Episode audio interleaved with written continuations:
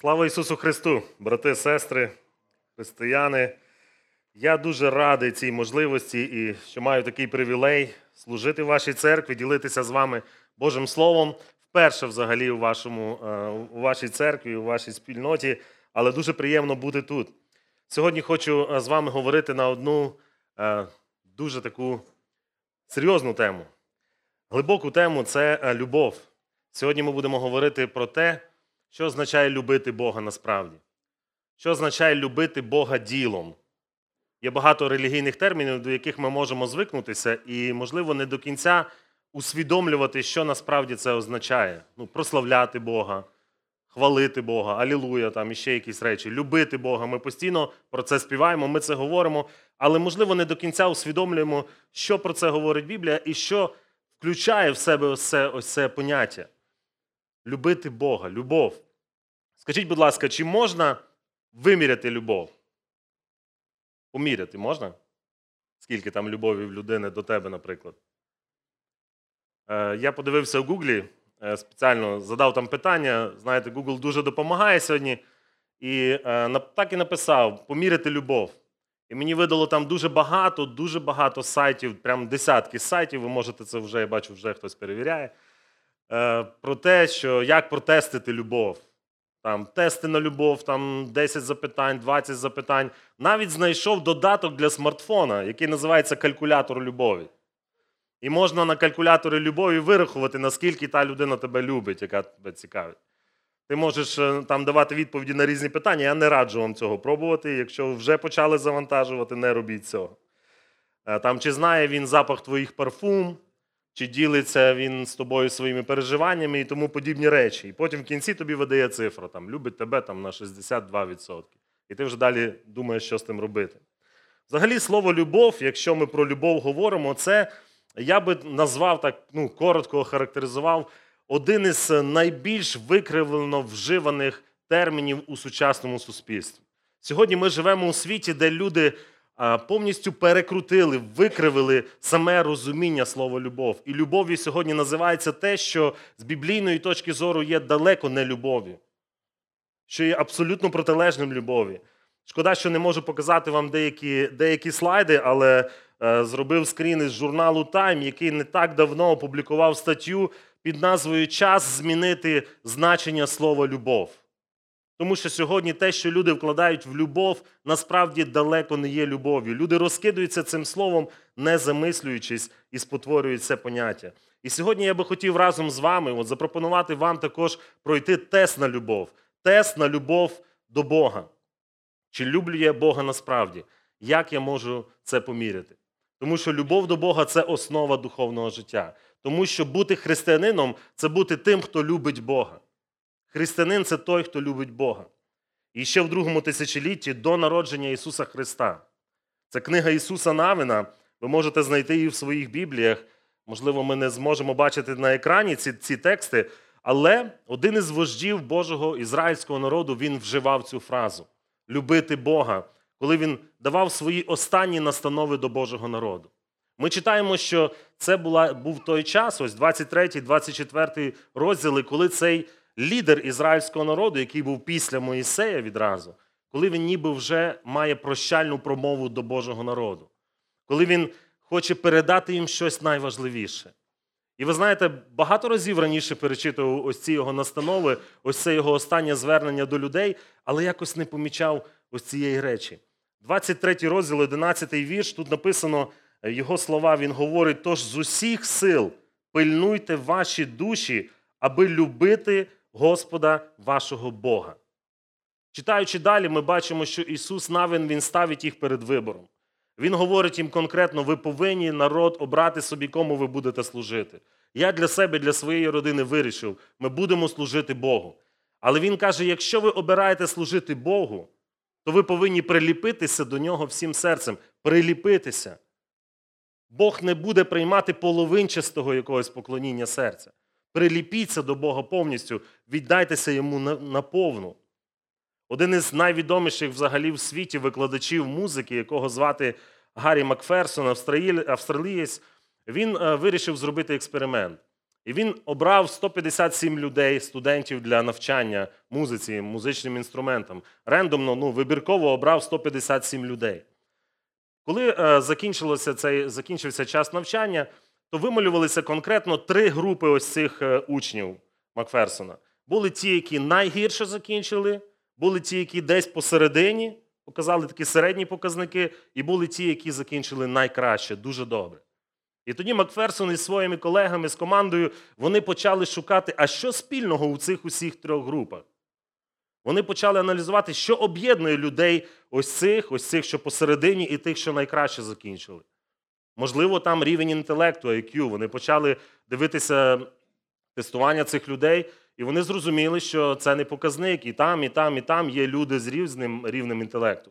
Можливо, це матеріальне становище людини, можливо, це математичні здібності. І ви знаєте, коли вони все це аналізували, вони не змогли знайти, що би було спільне між всіма людьми у цих от, у цих от трьох групах. І ви знаєте, врешті-решт вони дійшли до одного запитання, яке задавалося учням, цим майбутнім студентам, ще на самому початку, ще до того, як вони взагалі обрали свій музичний інструмент. Їм задавали запитання, як довго ти плануєш цим займатися? І ви знаєте, е, тут всіх е, велике було здивування, тому що ті, які були в тій групі, які е, ну, взагалі дуже погано закінчили навчання, вони казали, що найгірші показники показали ті, що говорили, я недовго планую цим займатися. Середні показники це ті люди, які казали, ну, можливо, кілька років пограю. І найкращі результати показали ті, що говорили, дали відповідь на початку: Я хочу бути музикантом, я хочу грати все моє життя. Це на все життя зі мною. Ви обрали бути християнином, слідувати за Господом. Як ви налаштовані? Я просто трохи спробую, чи я слідуватиму за Ісусом все моє життя. Я буду служити йому наповну, чого би мені не вартувало це. Він моя доля відтепер і назавжди. Я хочу бути з Богом, я хочу служити йому. Я спалюю мости, я йду за ним і роблю те, що до вподоби йому. Наша сестра Катя Голуб, вона з Мукачева, вона трудиться на місіонерській праці у Кіто, Еквадор. І е, якщо ви бачили, можливо, я не пам'ятаю на, на як називається цей фільм, фільм про місіонерів Джима Еліота з його чотирма друзями, місіонерами на вістрі е, спису, мабуть, називається. Е, як вони там в Еквадорі починали служіння у цих диких племенах Аука. І е, ну, шкода, що не можу показати вам це зараз на, на фото, але. Я б е, одну фразу собі виписав Джима Еліота. Незадовго до своєї смерті, до тієї трагічної події на березі, куди вони приземлилися, коли вони були вбиті цими ауками. Незадовго до цих всіх подій е, Джим Еліот сказав: людина не глупа, яка віддає те, чого не зможе зберегти, заради того, чого ніколи не втратиш, не втратить. Тому що ми не будемо жити вічно тут на землі. Як би ми не хотіли, але ми не збережемо те все майно, яке ми тут набули.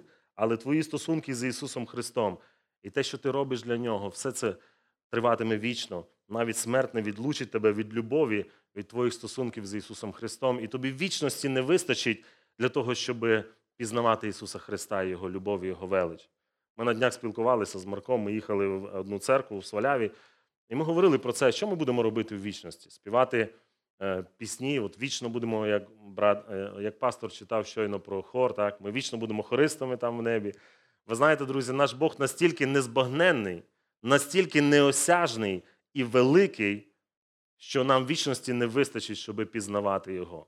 Ось це те, заради чого варто віддати все. Ось це те, заради чого варто жити. Отже, подивіться знову на цей текст, на 11-й вірш. Тож з усіх сил пильнуйте ваші душі, аби любити Господа вашого Бога. Тож, Ісус Навин Він підсумовує попередні 10 віршів, попередні слова, які Він говорив у цій промові.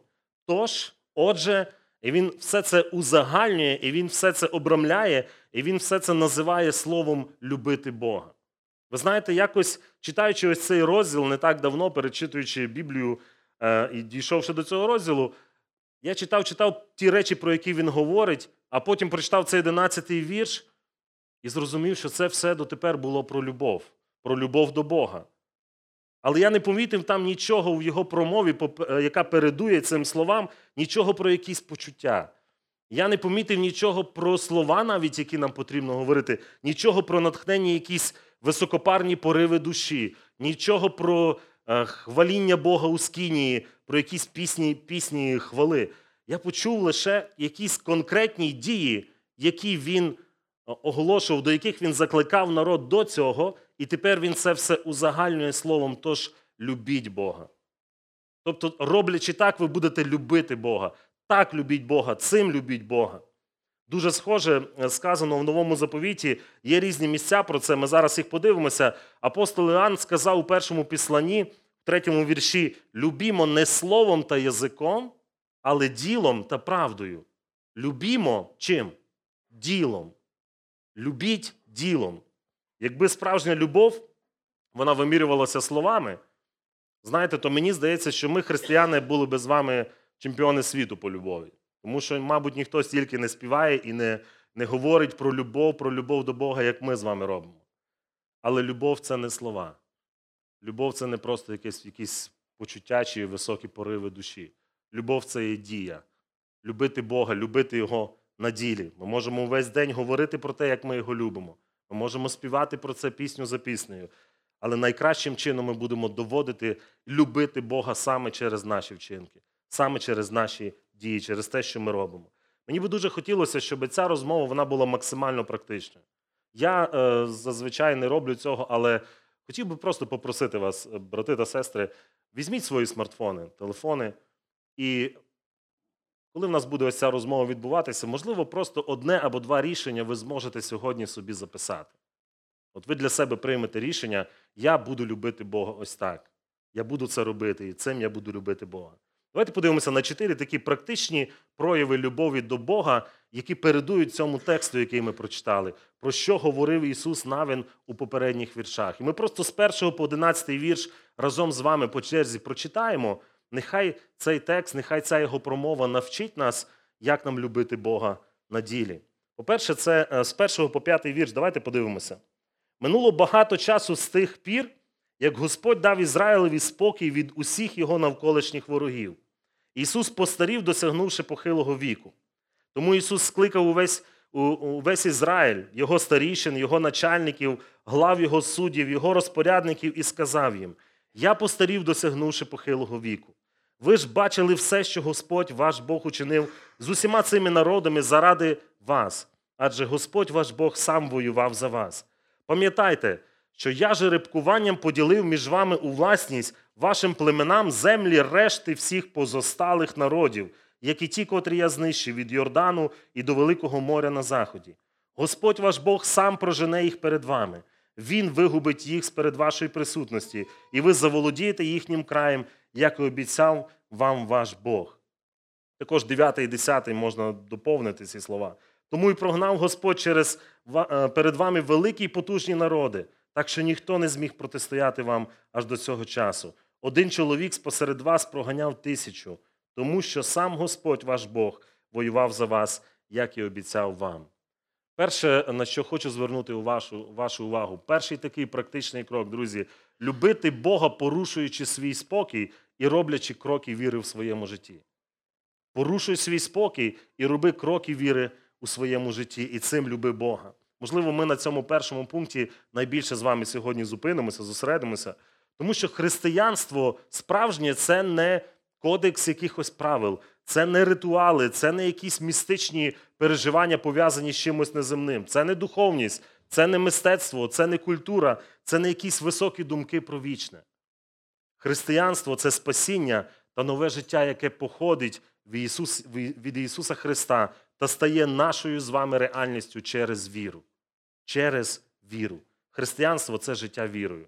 Християнство це на практиці постійні кроки віри в твоєму житті. Християнин вчиться робити ці кроки, вчиться довіряти Богу день за днем. І ти можеш любити Бога, роблячи кроки віри в своєму житті. Цьому потрібно вчитися. Я знаю, що в мене особисто це не завжди виходить. Але нехай це мотивує нас. Я можу любити Бога, роблячи кроки віри в своєму житті. Подивіться на історичний контекст ось цих слів, які сказав Ісус Навін. Подивіться, що відбувалося, яка передісторія цього всього. Він говорить їм про те, що є ще багато народів, які заселяють ось цю обіцяну землю. Ви заволоділи лише частиною цієї території, яку Бог вже дав вам, яку Бог пообіцяв вам. Ми говоримо, ми, ми читаємо про те, що народи, які їх оточували, вони були потужні, вони мали сильні армії. Ми знаємо про те, що ці народи вони поширювали гріх, поширювали беззаконня, вони потопали у різних мерзотних язичницьких ритуалах, про які можна говорити багато, але не будемо на цьому зосереджуватися. Тому Бог наказав прогнати ці народи з цієї землі. І Бог чітко описав кордони, сказав їм, яку землю він дає їм у володіння. У першому вірші ми почали читати з вами. Там написано: це був той час, коли Бог дав уже спокій від ворогів. Це був той час, коли народ ізраїльський вже отримав, кожна, кожне з 12 племен вже отримало свій наділ, вже мало свої ділянки, вже мали будинки, де можна проживати, поля, які можна засівати, годувати своїх дітей. В принципі, кожен уже все мав. Для чого подальші ризики? Для чого рухатися далі? Для чого щось змінюватися? Змінювати? Для чого порушувати ось цю таку хорошу атмосферу, рутину, таку, в якій вони вже жили? Але Ісус навіть Він говорить їм, Він закликає їх до того, щоб цей спокій було порушено. І Він говорить їм про те, що Бог пообіцяв вам значно більше. І Він закликає їх до того, аби рухатися далі, аби йти і довершувати ту справу, до якої Бог їх закликав. Ви знаєте, для мене особисто це дуже серйозний виклик, дуже серйозний заклик. Коли ми читаємо про кордони, ми не будемо зараз всі ці тексти знаходити, але Бог е, конкретно пообіцяв їм певну територію. Книга повторення закону з першого розділу і далі багато разів буде ці речі повторюватися. Бог конкретно пообіцяв їм. Ви знаєте, що дослідники, коментатори Біблії порахували, що всю землю, всю територію, яку Ізраїлю Бог пообіцяв, це якщо брати територія Лівану аж до ріки Євфрат, написано в повторенні закону, південна частина Єгипту, вся територія це близько 470 тисяч квадратних кілометрів. Це майже територія нашої держави, України. Ви знаєте, скільки народ Божий взяв території? Навіть у найкращі часи царювання Давида і Соломона 47 тисяч квадратних кілометрів. Десяту частину з того, що було їм обіцяно Богом. Що Бог сказав: Я цю землю даю вам. Я піду попереду вас. Ісус там Він каже, ви повинні порушити свій спокій, іти і заволодіти тими кордонами, які Господь, Господь вам дає, тією землею. Цей подарунок, знаєте, подарунок від Бога, він так і залишився нерозпакованим. Ці благословіння, вони так і не, не насолодилися ними сповна. Цього так і не відбулося, лише десяту частину. В одній із своїх книг, книга про молитву Чарльза Спержена, він говорить, е, дуже цікаву річ сказав. Він каже, більшість християн заходять у своїх стосунках, лише трошки намочивши ноги на мілині. Інші заходять по коліна, але їх менше. Ще менше тих, які в цих стосунках з Богом заходять далі в цей потік, заходять по пояс. Дуже мало тих, хто йде по шию. І надзвичайно мало тих, які заходять на глибину, де неможливо осягнути дно. І потік, цей потік просто несе їх. Як далеко ти зайшов у своїх стосунках із Богом? На мілині? Чи тобі так добре? Чи ти задоволений тим, що ти маєш? Чи ми задоволені як християни, як помісна Ужгородська церква? Ми всі є частиною, частиною цього служіння тут, в Ужгороді. Господь нас тут помістив. Ми радіємо успіхам одне одного, і нас Господь тут, у цьому місті, помістив. Чи нам буде достатньо того, чим ми володіємо? Чи, можливо, ми подумаємо про ті кордони? Сьогодні пастор уже озвучував, говорив про новий район, говорив про великі території, де немає взагалі ще віруючих людей, де одиниці віруючих у тих будинках живуть.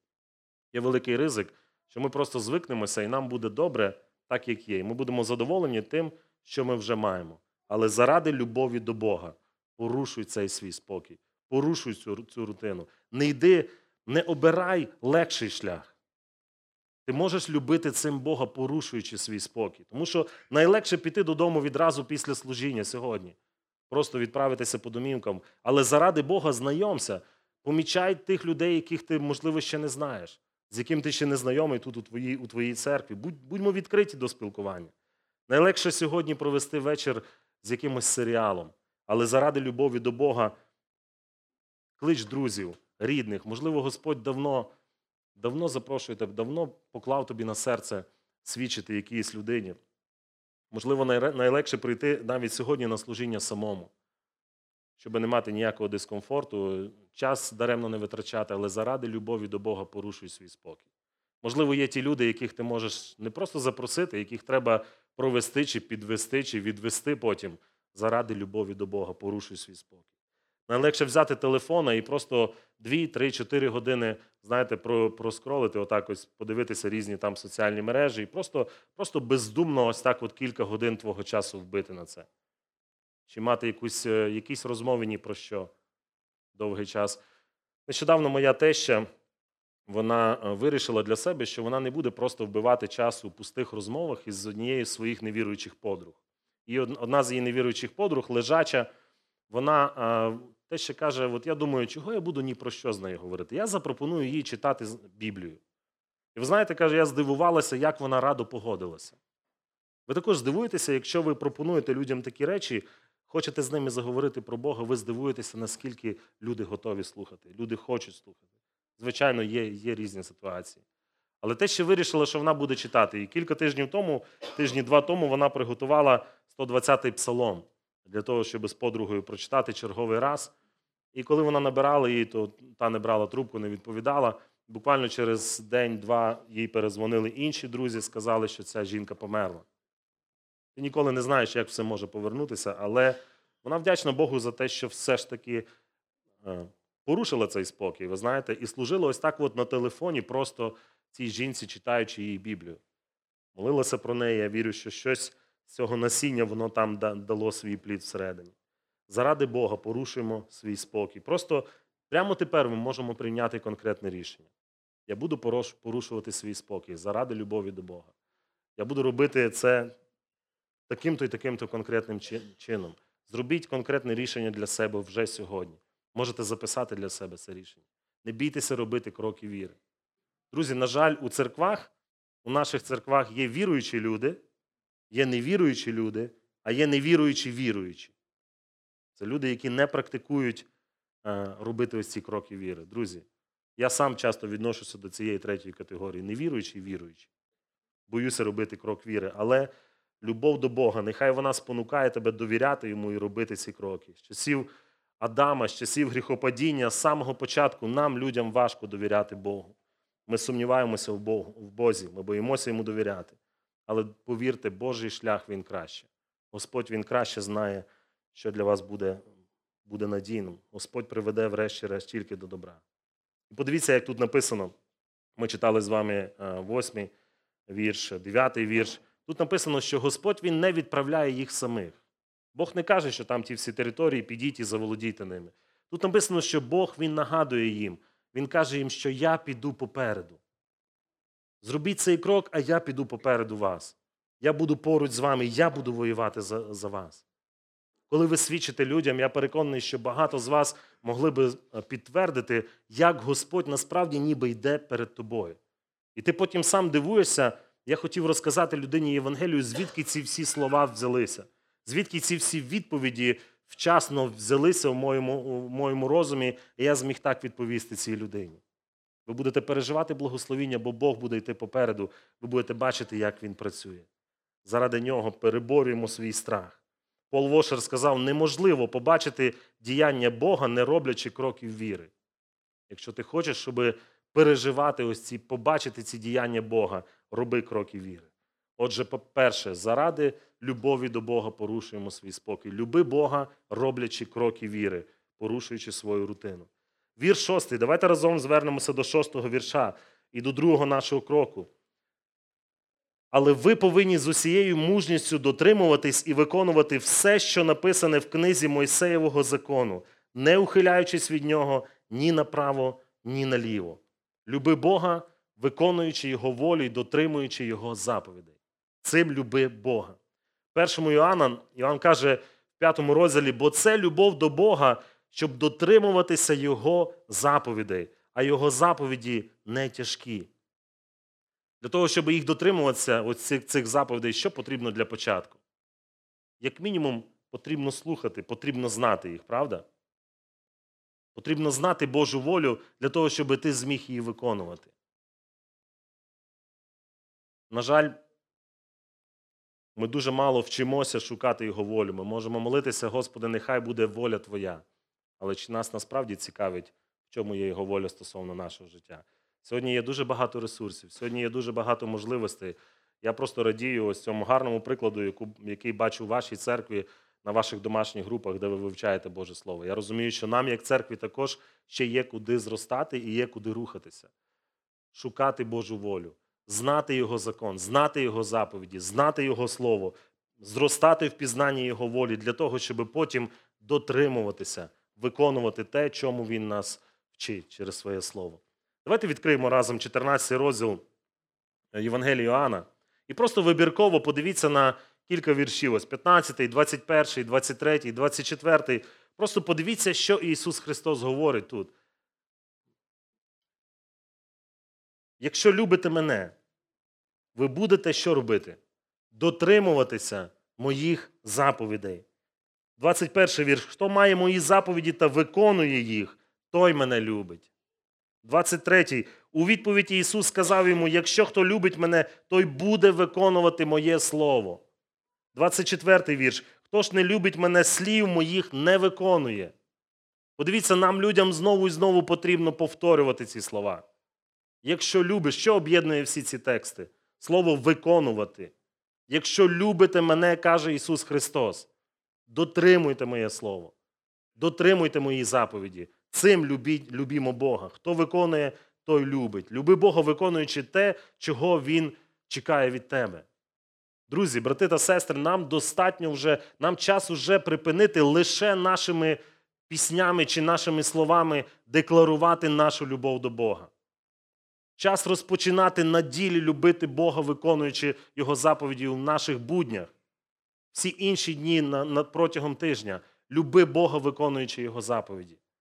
Ти знаєш, що Бог наказує прощати людину, прощати винуватця свого. Виконуй і так люби Бога. Ти знаєш, що Бог наказує слухатися батьків своїх. Ну тут, мабуть, дітки всі, всі вже пішли, але тим не менше, виконуй, виконуй і цим люби Бога.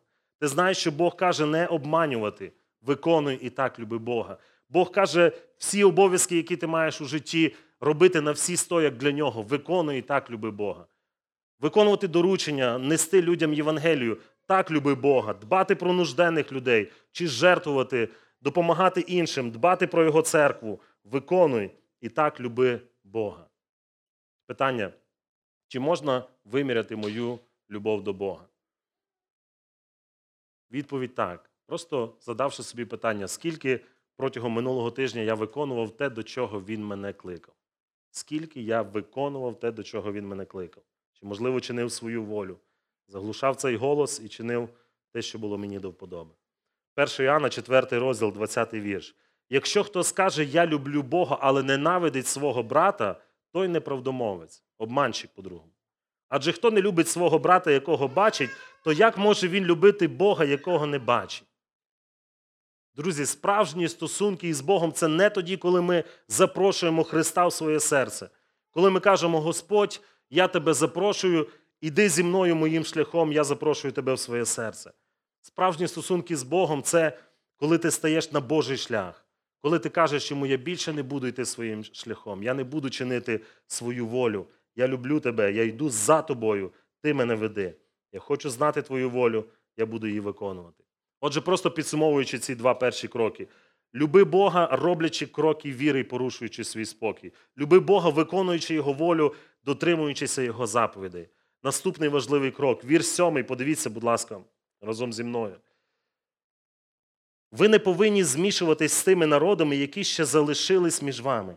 Навіть не згадуйте імен їхніх богів і не присягайтесь ними. У жодному разі не служіть їм і не поклоняйтеся їм.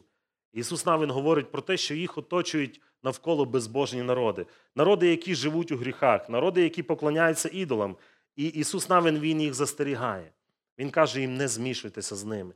Люби Бога, тікаючи від гріха. Цим люби Бога, коли ти будеш тікати від гріха. Коли приходять спокуси, найкращим мотиватором у боротьбі з спокусах буде, спокусами буде саме твоя любов до Бога.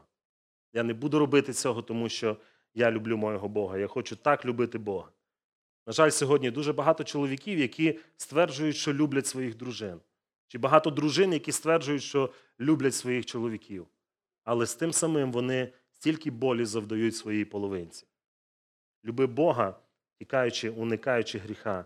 Не йди на жодний компроміс з гріхом. Формуй у собі ці тверді біблійні переконання. Біблійні переконання це не просто читати Біблію. Формувати біблійні переконання це не просто розуміти те, що ти читаєш. Формувати біблійні переконання це для себе приймати конкретне рішення. Біблія так вчить, тому я не буду цього робити. Або я буду поступати саме так, тому що так вчить мене Святе Письмо. Знаєте, коли я думаю про апостола Павла, який сказав колись, заради нього, тобто заради Ісуса Христа, я від усього відмовився. Думаєш, ну от ти, він йшов через стільки ризиків. Ну, добавте просто обрізання у ту свою науку, і взагалі ніяких проблем у тебе ні з ким не буде. Ну, трошечки поступися. Але апостол Павло він каже: Я відмовився заради Ісуса Христа від усього. Він заради любові до Христа він не йшов на жодний компроміс. Він знав, що він не може зрадити Євангелію. Він знав, що він не може поступатися в цих речах і жодного компромісу не, не, не дозволить у своєму вченні, у своєму служінні. Люби Бога, тікаючи від гріха, не йдучи на компроміс з гріхом, так проявляй любов до Бога. Тому що любов до Бога, саме цей мотиватор дає тобі і дасть тобі силу протистояти ось цьому тяжінню цього світу, силі тяжіння гріха, який, якого є багато навколо. В цьому вірші ми прочитали: не поклоняйся та не служи богам ось тих народів. Тікай від ідолопоклонства. У нас немає зараз явних якихось істуканів у наших дворах чи посеред наших гостинних. Ми не робимо цього, друзі. Ми знаємо ці всі біблійні науки, що не можна робити якихось зображень, істуканів і поклонятися цьому. З цим все зрозуміло. Але проблема в тому, що в серці дуже легко може підміна відбутися. Наш Бог, поклоніння йому може бути замінено чимось іншим. Подивіться, Джон Пайпер, що сказав: людина була створена для поклоніння. Звичайно, гріхопадіння спотворило цю початкову картину. Але тим не менше, гріх не вбив у людині бажання поклонятися, він просто спотворив його. В дійсності, замість поклоніння Богу, ми почали поклонятися собі та іншим речам. Один із великих діячів реформації, якщо не помиляюся, це Жан Кальвін, він колись сказав: Ваші, наші серця це майстерні по виготовленню ідолів. І хоча явних ідолів немає, як я сказав, але в серцях ми майстерно вибудовуємо собі нових ідолів. І сьогодні може ця підміна відбутися, і ти починаєш поклонятися. Поклонятися тому, чому поклоняється цей світ сьогодні. Люди вклоняються природі, мистецтву, матеріальним якимось цінностям, предметам, коштовностям, ідеалам, ідеям, філософіям, врешті-решт, самому собі, людському інтелекту якомусь. Потрібно завжди перевіряти своє серце, що ним володіє. Можна багато про це говорити. Взагалі, ідоли серця це тема окремої довгої розмови, але можливо кілька запитань допоможуть нам розібратися. Я знаю, що деякі з цих запитань допомагають мені особисто помітити вчасно, що починає володіти моїм серцем. Просто задаючи собі запитання, перша думка, перша твоя думка, коли ти вранці розплющив очі, коли ти вранці прокинувся, про що ти думаєш? Подумай про те, на що ти витрачаєш. Проаналізуй свої витрати за останні місяці, чи тижні, чи за останній рік. Подумай про те, без чого твоє життя втратило, просто втратило би сенс. Все, така пустота, що ну, вже і жити немає заради чого. Ідол також це те, заради чого людина піти, готова піти на гріх, готова зрішити. Давайте задавати собі ці питання. Про що я думаю, які мої перші думки? Ви знаєте, думки як компас. На компасі стрілка завжди показує на північ. Так само і наші думки. Вони будуть показувати те, що є насправді цінним для нас. Ідол в серці, з ним потрібно боротися, друзі, тому що він не щось таке безневинне. Я погрався в ідола, трошки там поклонявся чомусь в своїм житті. Ідол в серці він скоро почне керувати тобою, якщо ти його вчасно вчасно не будеш звідти викидати. Знаєте, як ця ручка, яка в тисячі раз менша за цю будівлю, за цей зал, в якому ми знаходимося. Але якщо ти наблизиш її сюди до очей твоїх, вона блокує тобі весь обзор. І наші бажання, і наша поведінка, яка з цих бажань випливає, вона буде мати вплив на всі сфери нашого життя, на наші стосунки з людьми. Ось що робить ідол у серці. Люби Бога, тікаючи від гріха, уникаючи ідолопоклонства. І останній наш практичний крок, про який говорить нам цей текст, восьмий вірш, будь ласка, подивіться. Натомість горніться всім серцем до Господа вашого Бога, як ви чинили до цього часу. Горніться усім серцем до Бога. Люби Бога, наближаючися до нього, шукаючи близькості з Господом. На жаль, одна із основних причин слабкості церкви сьогодні в тому, що християни просто не вірять у присутність Ісуса Христа тут і тепер. Не просто той, хто колись ходив 2000 років тому по цій землі, але тут і тепер Він є присутній. Шукаю цю близькість, близькість із ним сьогодні. І тому, тому є слаб, слабкість сучасних євангельських церков. Христос не десь там в історії, але Христос поруч, близько до нас, тут і тепер.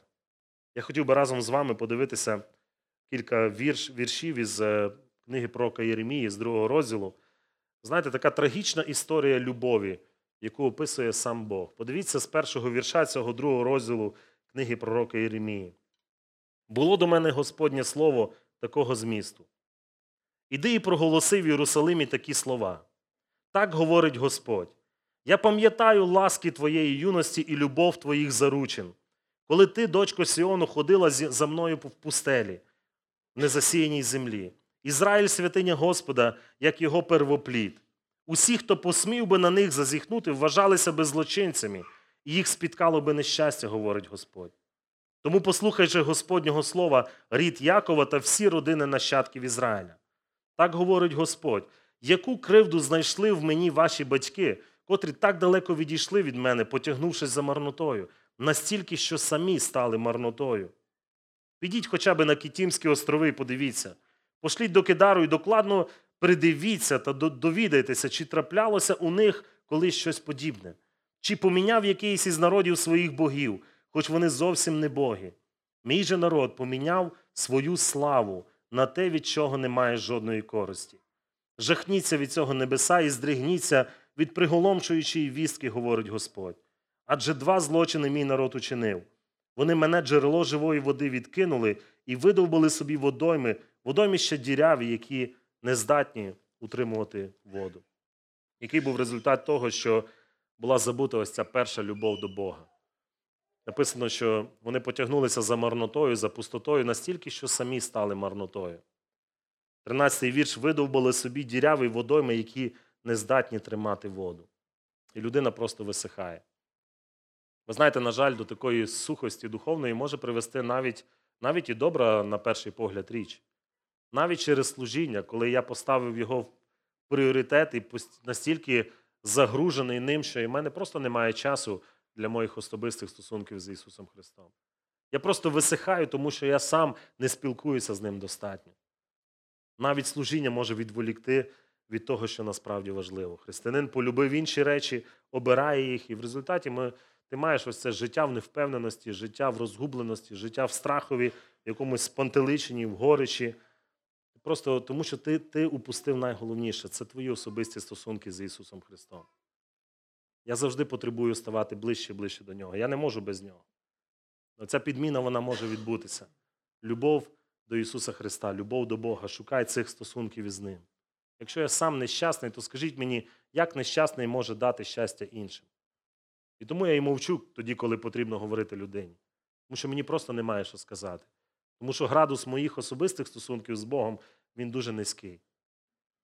Мої особисті стосунки з Богом. Ви знаєте, я хотів би дати вам одну фразу. Ми говоримо про те, щоб шукати Бо- любити Бога, шукаючи близькості з Ним. Я одне речення просто вам скажу, а ви скажіть, будь ласка, чи ви згодні з цим, чи не згодні. Мені цікаво просто почути, але скажіть, природня реакція відродженої душі, яка пізнала Бога, постійно шукати близькості з Богом. Хто вважає, що це правда? А хто думає, що це неправда? О, мій син підняв руку. Він вже просто, він вже просто знає. Ми вже з ним про це говорили. Друзі, мені би дуже хотілося, щоб воно було так. Але, на жаль, по своєму життю бачу, що воно не так. І немає такої природньої реакції в мене шукати близькості з Богом. Коли зранку прокидаєшся і ну, я пастор церкви, я ж Божий служитель. Як ви думаєте, в мене руки тягнуться відразу до цієї книги? У мене руки тягнуться першим ділом до телефона, до мого айфона. Добре, що Бог він добрий, і ми маємо поруч чоловіки завжди такий, називається голос майже з неба. Знаєте, голос твоєї дружини. Ти що, за телефоном потягнувся? Це дуже корисно. Друзі, хотілося б, щоб воно так було. Але ви знаєте, е, якщо я люблю дружину свою, я буду виривати час із свого насиченого графіку для того, щоб бути з нею, для того, щоб проводити з нею час. Ці стосунки за них потрібно боротися. На це потрібно виривати час із своїх графіків. Люби Бога тим, що будеш виривати час з усього іншого для спільності із ним. Цим люби Бога. Отже, просто підсумовуючи, отже, любов до Бога це любов на ділі. Люби Бога, роблячи кроки віри і довіряючи йому. Люби Бога, виконуючи Його волю, Його заповіді. Люби Бога, тікаючи від гріха. Люби Бога, шукаючи спільності з ним. І ось одинадцятий вірш він це все обрамляє, він це все підсумовує. Тож з усіх сил пильнуйте ваші душі, аби любити Господа вашого Бога. Друзі, хоча ми любимо Бога ще недосконало, але ми шукаємо цієї досконалості. Ми шукаємо того дня, коли ми побачимо Його у Його славі, і тоді наша любов до нього вона буде досконалою. Давайте помолимося разом. Господь наш, ми вдячні Тобі за те, що Ти такий терплячий і люблячий до нас. Господи, Ти довів свою любов, коли віддав свого сина на розп'яття на цю страшну смерть на Голгофі. Прости за те, що так мало люблю Тебе на ділі. Можливо, много декларую, але мало люблю Тебе, Господь, насправді. Прошу Тебе, навчи, як любити Тебе краще. Своїм життям, своїми поступками, своїми діями, відношенням. Любити Тебе, Господь, всім своїм серцем, приліплятися до Тебе більше і більше. Ми потребуємо Тебе, наш Бог, і ми чекаємо тієї миті, коли ми побачимо Тебе у всій Твоїй величі і всій Твоїй славі. І тоді ми будемо любити Тебе досконало. Будемо мати вічність, щоб пізнавати Тебе в Твоїй величі. Господи, дякуємо Тобі за те, що Ти, ти більший за, за Всесвіт, величніший за Всесвіт, але разом з тим Ти ближчий за дихання наше. Ти той, хто став таким близьким до нас в Ісусі Христі. Дякуємо Тобі за те, що Ти так, так з любов'ю ведеш нас, вчиш нас, докоряєш нас з любов'ю, Господь. І за те, що Ти просто не залишив нас самих, але Ти дав нам всі засоби і інструменти, щоб зростати в стосунках з тобою, щоб чинити Твою волю. Ти працюєш над нашими серцями. Дякуємо Тобі, Господь наш. Благослови цю церкву, цю спільноту, благослови всіх братів і сестер. І нашій церкві, і цій помісній церкві допоможи, Господь, виконувати це доручення, яке ти нам дав, і нести Євангелію ще багатьом людям тут в Ужгороді. Нехай ім'я Твоє буде звеличене, наш Бог. Амінь.